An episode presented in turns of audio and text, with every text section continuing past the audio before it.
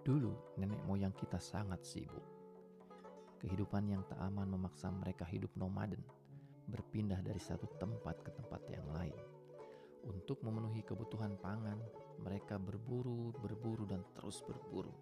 Kadang dengan hasil yang tak menentu, tetapi diam berarti mati. Sampai suatu ketika, 23 ribu tahun yang lalu, sekelompok manusia di daerah sekitar wilayah Irak, Iran, dan Turki sekarang, mereka mulai menemukan sebuah teknik cara menanam. Mereka mulai hidup menetap dan mulai punya waktu luang.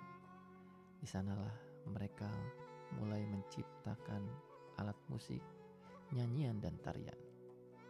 Yang kemudian kesenian itu mereka gunakan untuk mengiringi orang-orang menanam dan menyambut masa panen. Dari sinilah lahir kesenian, kebudayaan, dan peradaban. Peradaban lahir dari waktu luang. Saking pentingnya waktu luang, Perserikatan Bangsa-Bangsa pada tahun 1948 mendeklarasikan bahwa waktu luang adalah salah satu hak dasar manusia yang bersifat adikodrati dan perlu dihargai.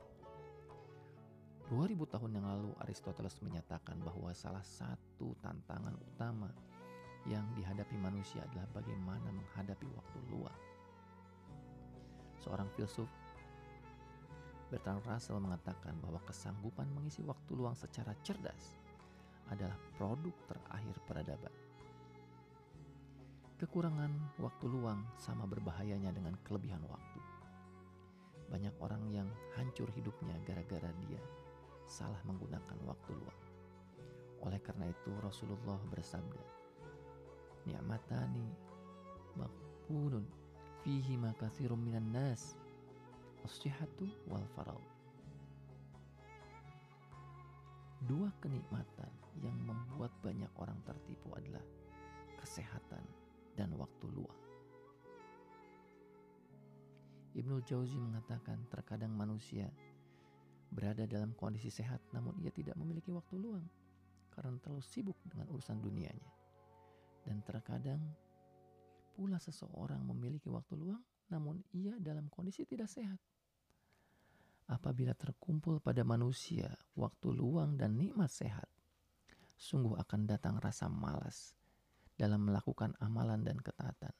Itulah manusia yang telah tertipu atau terperdaya. Mudah-mudahan kita termasuk orang yang bisa memanfaatkan dua nikmat yang sering dilupakan manusia, yaitu kesehatan dan waktu luang. Sebuah artikel di ing.com mengatakan bahwa orang-orang sukses biasa mengisi waktu luang dengan tujuh hal berikut. Yang pertama olahraga, yang kedua membaca, yang ketiga belajar, ikut kursus, mengikuti kelas-kelas online, untuk mempelajari kemampuan-kemampuan baru. Kemudian yang keempat, melakukan volunteer atau kerelawanan, kegiatan sosial, mendermakan waktu dan uang. Yang kelima adalah membangun jaringan atau networking. Yang keenam adalah menjalani hobi atau passion. Dan yang terakhir adalah menghabiskan waktu bersama keluarga. Semoga kita bisa memanfaatkan waktu luang ini sehingga menjadi kegiatan-kegiatan yang bermanfaat dan memberikan dampak baik bagi diri kita maupun bagi masyarakat. Terima kasih. Saya Irfan Amali. Assalamualaikum warahmatullahi wabarakatuh.